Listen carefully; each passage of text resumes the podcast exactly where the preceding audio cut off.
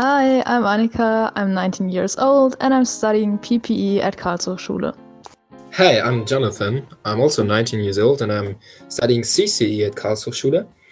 And yes, we're both in our first semester and we are now doing our very first podcast. And we want to talk about algorithms and the filter bubble. So yeah, have fun and enjoy it.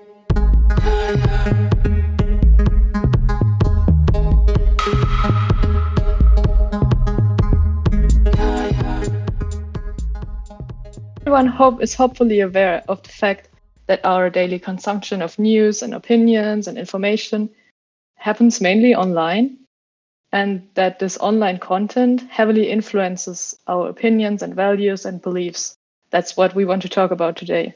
So, Jonathan, let's start with your personal example. Yes, for me personally, I think my main online platform is Instagram, and I think many of you can relate to that. And when on Instagram, I see a lot of different persons, pictures, posts, stories, whatever. And I mean, they are in a specific order. From my feed on the top, there are posts. I'm more likely to see the post on the top. So yeah, there's a specific order and we will have a look at this order later on. My personal example I chose is YouTube because I guess that's the main platform I use. And yeah, it just seems that there are endless videos about things I'm interested in, and these get recommended to me. So I'm always tempted to click on one more video and one more and just one more. So yeah, but who or what decides what we see there and what gets recommended to us, either on Instagram or on YouTube or any other social media platform or online platform? And yeah, how are these feeds and recommendations created? The answer is algorithms do that. And Jonathan will tell us how they work and what they are, basically. Yes, algorithms. I think the most of you have probably heard this term, but most of the people don't really know what is an algorithm exactly. To be very simple, an algorithm is basically a set of rules that precisely defines a sequence of operations. And we can compare it to a recipe. For example, if you want to cook like a lasagna, then we have to follow a recipe with several steps leading us to our outcome, our lasagna.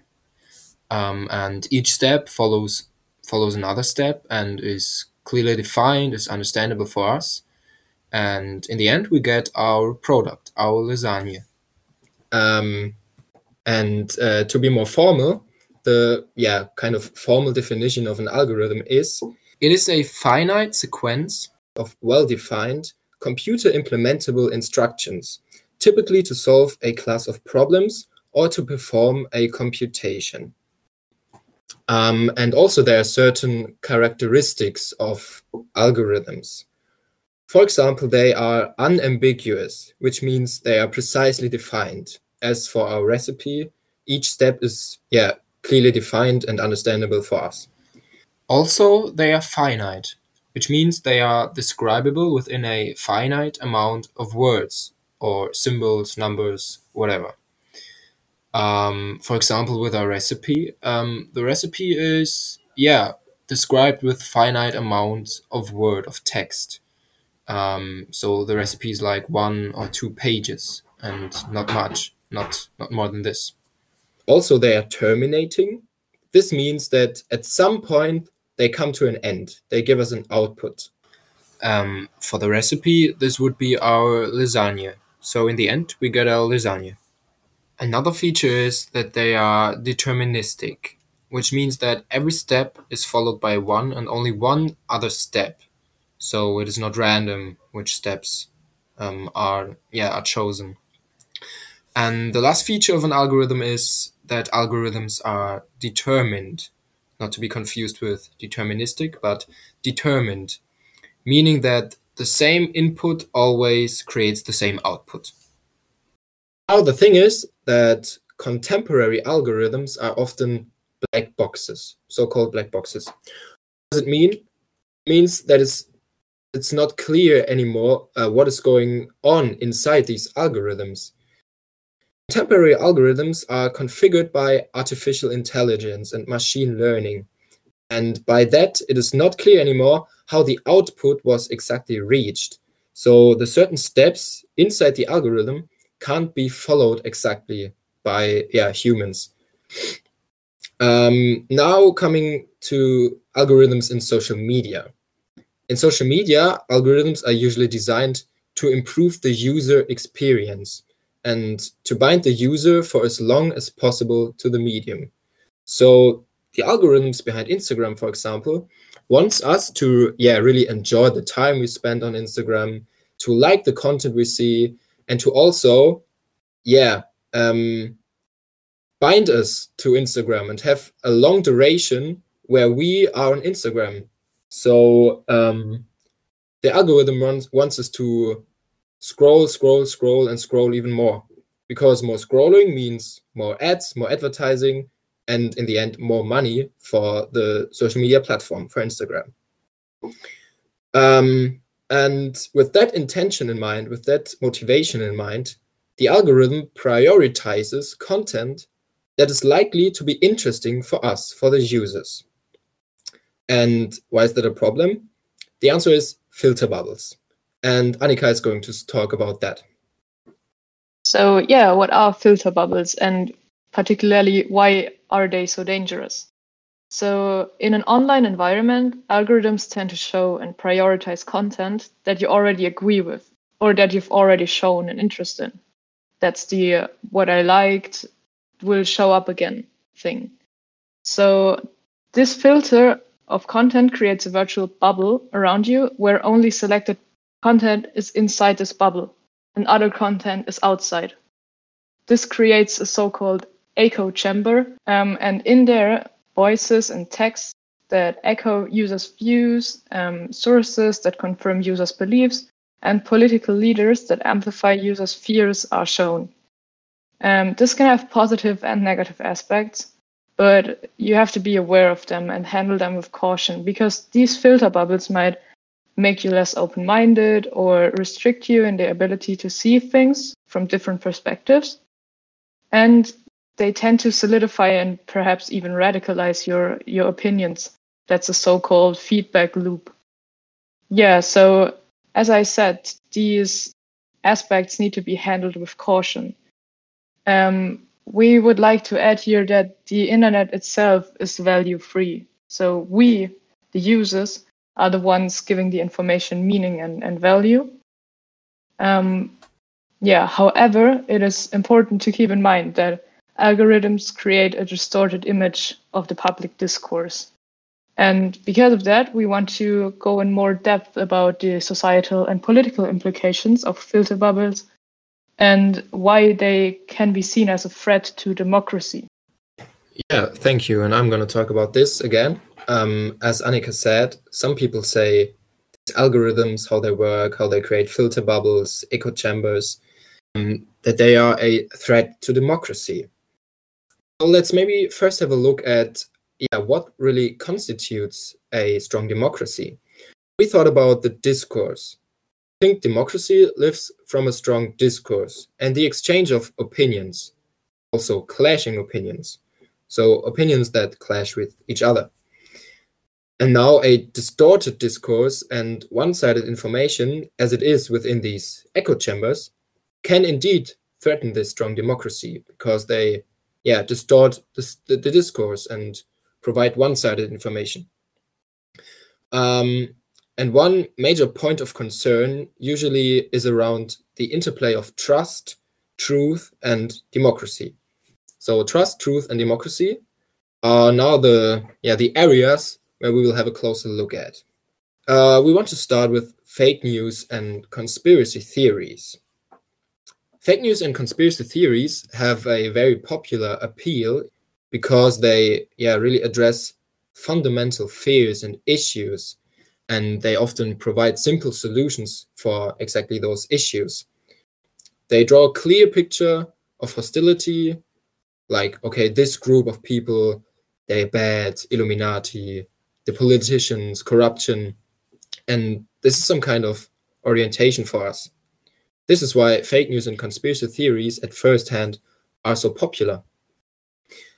Now, the other thing is that once we slide into these echo chambers, into a specific filter bubble, this echo chamber can radicalize these false beliefs, as it is with fake news or conspiracy theories.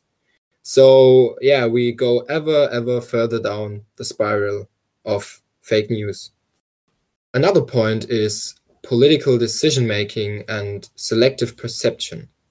This phenomenon is problematic for our political decision-making primarily because we tend to trust information that we expect. This is the psychological phenomenon of selective perception. In extreme cases, this can lead to people that believe false reports, for example, about crimes that were committed by migrants, and they tend to believe those false reports rather than the fact-based research of a daily newspaper or a scientific journalistic newspaper. Another implication we want to mention here is that big tech companies gain more and more power and influence. So in the age of globalization now especially, they gain not just like economical influence and power, but because they are so powerful, they have a certain political influence. And that's a dangerous combination. They can influence people a lot. Just think about Twitter and Facebook, and even like not only the ones involved in social media or online, all the big companies, all the car advertisements you see, they influence you a lot, and not necessarily political, but it's possible. So the next point we want to mention here is the impact of surveillance capitalism. So we speak about big data and the personalization of information here. The ultimate fear is that the platforms have amassed so much power that they could sway an election, or either deliberately or unwittingly. So a specific example here would be Donald Trump. Just think about how many people he can reach with, let's stay with the Twitter example here. Donald Trump just has to find a filter bubble or an echo chamber where people are guided in his direction. So, for example, someone researching about climate change finds more and more articles about that climate change is a myth or that humans are not responsible for it, and he or she gets deeper and deeper in this filter bubble. And certainly this person is a part of the filter bubble. Now, Donald Trump, for example, a very influential politician, can target the people in this filter bubble and contact them directly, for example, via Twitter. And furthermore, to combine the last two aspects of big tech and political influence, many big tech firms are huge sponsors in political campaigns. For example, Google was one of the main sponsors of Joe Biden's campaign.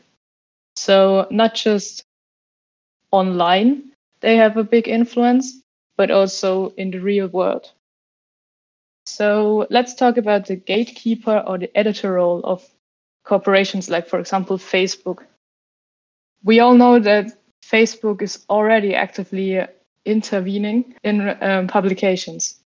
So Facebook decides what you see on their page and what you don't see, or on their website. And that's kind of, you can call this role a gatekeeper, or if you compare it to newspapers, this would be the editor. But I, for my part, would not be, or I am not comfortable with having, for example, Facebook decide what I see and what I don't see. So you have to think about that. Exactly. I mean, there's legitimacy missing. I mean, why should these big companies and the CEOs of, for example, Twitter decide about this content and if it's shown or not? They have zero legitimacy. The next point is that all of this that was said now, it is a global phenomenon. And the internet is an international space, but so far it really follows only the domestic, the national laws. For example, in the US and in Europe, the censorship or the monitoring of content is handled differently. And China, for example, as an extreme example, forbids social media platforms at all, or to a certain extent.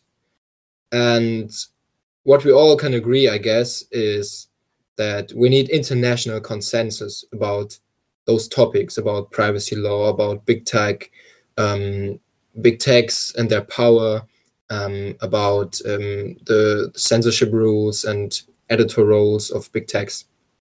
We need international consensus, because it was kind of naive to believe that technology would strengthen democratic institutions or that it wouldn't have an impact at all. I mean, technology companies do not necessarily seek to improve democracy, as most companies and also technology companies at first hand seek to make a lot of money. That's as simple as it is. And there's one quote by Jonathan Morgan. He is a senior design researcher with the Wikimedia Foundation. He said, "I'm primarily concerned with three things. The first one is the use of social media by interested groups to spread disinformation in a strategic, coordinated fashion with the intent of undermining people's trust in institutions and or convincing them to believe things that aren't true.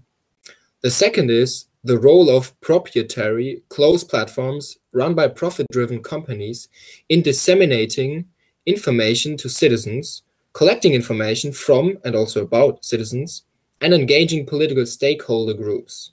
And the third thing is the growing role of surveillance by digital platform owners, as well as by state actors, and the increasing power of machine learning-powered surveillance technologies for capturing and analyzing data, because those threaten the public's ability to engage safely and equitably in civic discussions." All right, this was a very long quote, but I think those three aspects that Jonathan Morgan mentioned kind of summarize what our concerns were and what we mentioned earlier. So what can we do about it? Well, let's have a look at some possible solutions, some future perspective, and I would like to hand over to Annika again. Yeah, thanks, Jonathan. I'd like to start with the most recent example we got here, which would be Twitter banning Donald Trump completely from their platform. And when I heard about this, I asked myself, is this the right way to act upon this? Because as I mentioned before, that's kind of a really extreme example of this gatekeeper editor role. So it all started with critics calling upon Twitter to suppress or fact-check President Donald Trump's misleading tweets. And as we all know, they did, and some of his tweets were marked or banned. And now it developed into banning him completely. Is it all right to give large platforms like Twitter or Facebook the role of such a regulator here? Because pressuring large platforms to perform that function can't be a long-term solution.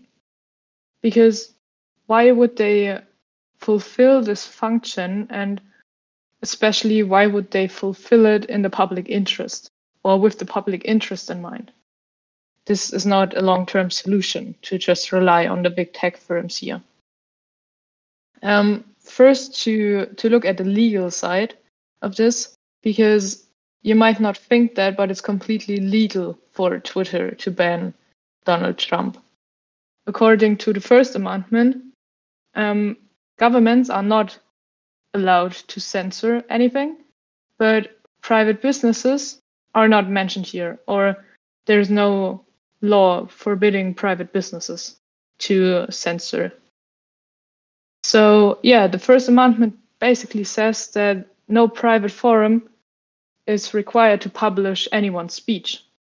And an important quote I would like to mention here is, "The president can't block people from his social media accounts based on their political views, but basically Twitter can ban people from its platform for pretty much whatever reason it wants to." Back to back, I would like to add another quote here by Kate Ruane, a ACLU lawyer, and she says, "President Trump can turn to his press team or Fox News to communicate with the public, but others, like the many Black, Brown, or LGBTQ plus activists who have been censored by social media companies, they will not have that luxury." So even though Trump is banned from Twitter, doesn't mean that he has no channel to communicate with his followers anymore. He's, after all, a pretty influencing and powerful person. And yeah, so important to keep in mind here is that Trump acts as an official politician here and not as a private user. To sum up or to end this point, I would like to add that the internet should follow the same rules as the public space. So there should be a freedom to express one's opinion and there should be no censorship. But of course, there are limits, and incitement to violence is among them. The next point here, a possible solution, would be governments that are actively investigating in technology firms. For example, the Justice Department, which filed an antitrust suit against Google. And then there are 4 possible solutions, which have their pros and cons, but we would like to mention them here briefly for other possible solutions. So first one would be to break up the big techs. So all the data would be quote unquote free again and can be distributed again. The second one would be data portability. This basically means that users can take their data and move the data to different platforms, however they like. Third one is the progressive shared data mandate. This means that big companies are forced to share the data with smaller companies in order for them to develop. So imagine a little startup and they need data that only Google has. And right now, Google does not have to share this data with this little startup, which means that the startup has little to no choice of surviving or developing. And with this progressive shared data mandate, Google would be inclined to share not all data, but the data needed here. The fourth option here would just to leave it as it is. That's, as I said, these options are debatable and have their pros and contra arguments each. So Jonathan will introduce another solution. The middleware solution. What you said, the fourth option, leave it as it is, I think is quite not the best to choose, as we are seeing right now with all the discussion about Trump's Twitter ban, that regulations are far from perfect. There's a solution that is not that present in the discourse, and it is the middleware solution.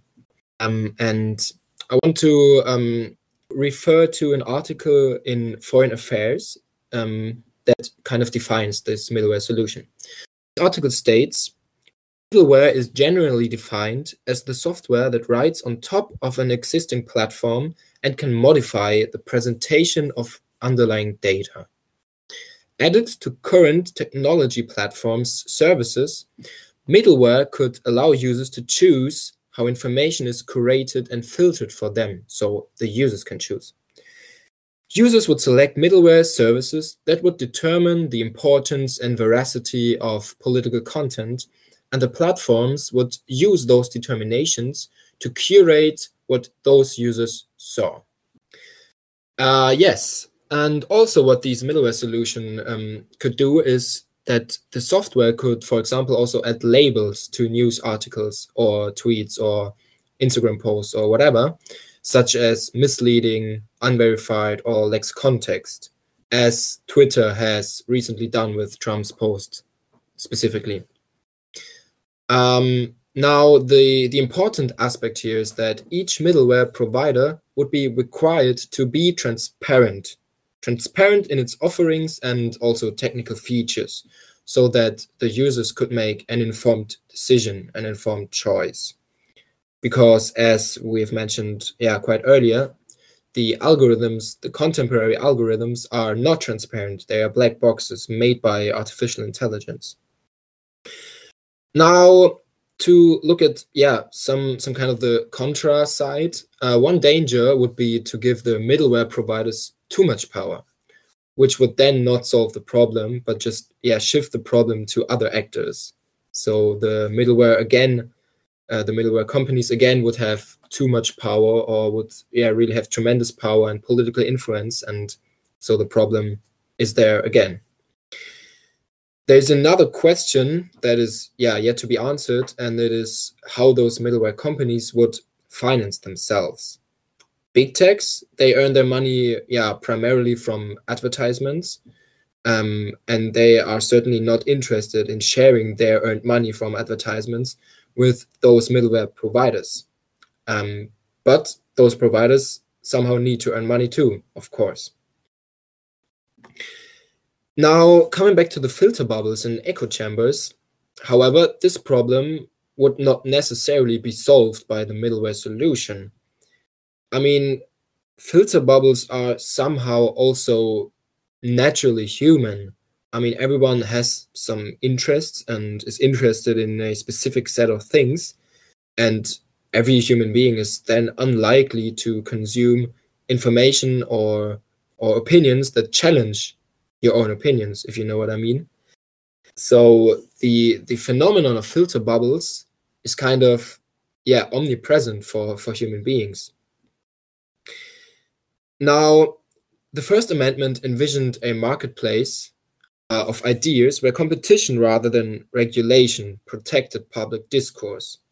But using middleware would not prevent hate speech or conspiracy theories from circulating, but it would limit their scope in a way that's, perhaps better aligned with the original intent of the First Amendment.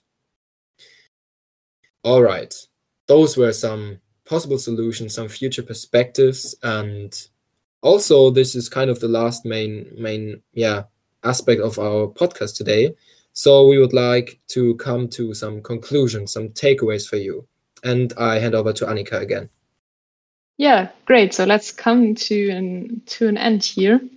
We would like to include here a bit of our situation too, because at the moment, of course, we are online students, and so the whole thing we just explained and spoke about is even more present for us, because we are more present in this online sphere, and we are online for most of the day, or for a lot of hours at least. And the complete public discourse, or the main part of it, has shifted to the online environments.